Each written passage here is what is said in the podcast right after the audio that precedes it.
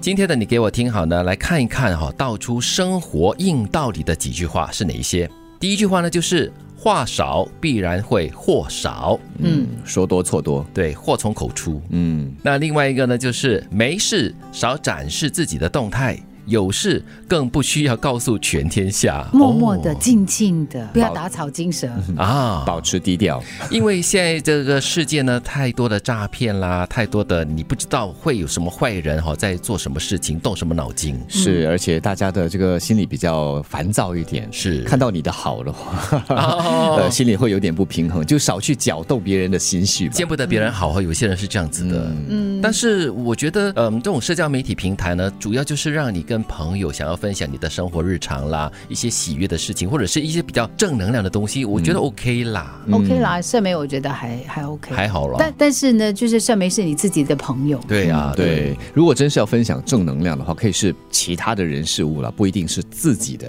对。嗯那第三句话呢，就是没回应就是拒绝。是吗？很多时候就是你发了一些什么简讯之类给朋友啦，或者是同事哈、对没有反应的话，你就会各种的小剧场了，对不对？是嗯啊，对啊，到底他是同意我的看法呢？呃，希望我这样子做呢，还是怎么样？就是没有回应是到底是怎么样呢？是拒绝吗？我觉得以私讯来说的话，礼貌上，即便是拒绝或者是不认同的话，要说，因为特别是人家私讯你嘛。如果对在群组里面，我大可就保持沉默者了。可能在商场上、嗯或者商业上或者工作上啊嗯或者是一些工作上的交集的话呢，有一些人呢，他是会选择用比较婉转的方式啊。啊，嗯但我我通常是这样子，就我会尝试一次，我会尝试两次，然后尝试第三次之后呢，就是还是没有回应的话呢，我就大概自己就知道了，哦，要识趣一点嘛。对对对，这是了。但是作为这个接收方的我们的话啊，呃，礼貌上，特别是特别是商业工作上，对那朋友之间也需要，对家人也需要，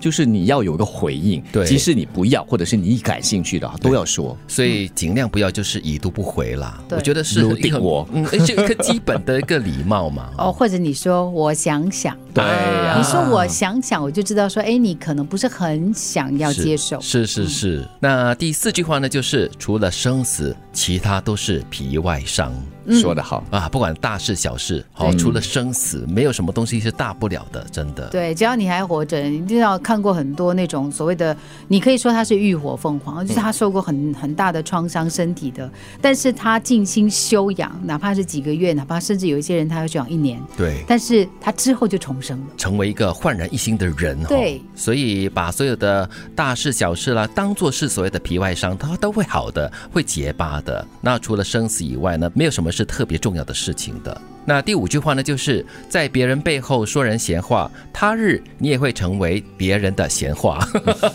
即使你不说别人的闲话，你也可能会是别人闲话里面的主角。哎，对，有些人就是这么想的，所以呢，就说反正我不说人家闲话，人家也会说我，我就继续说。 所以就说来又说去了，嗯那也一个不太好啊一个恶性循环。对最主要就是你说人闲话的话，有有什么意义，有什么营养嘛？嗯对很多时候是我们说了别人闲话之后，自己反而心里不是很好，对那就干脆不说，少说了。所以有有些人可能真的是很想成为别人的谈资咯，就先说别人的闲话，然后他日自己也成为别人的谈资过后，嗯，我沾沾自喜了。夸你在你还好，最怕就是说你的不是。 对啊，道出生活硬道理的几句话：话少必然会祸少，没事少展示自己的动态，有事更不需要告诉全天下。没回应就是拒绝，除了生死，其他都是皮外伤。在别人背后说人闲话，他日你也会成为别人的闲话。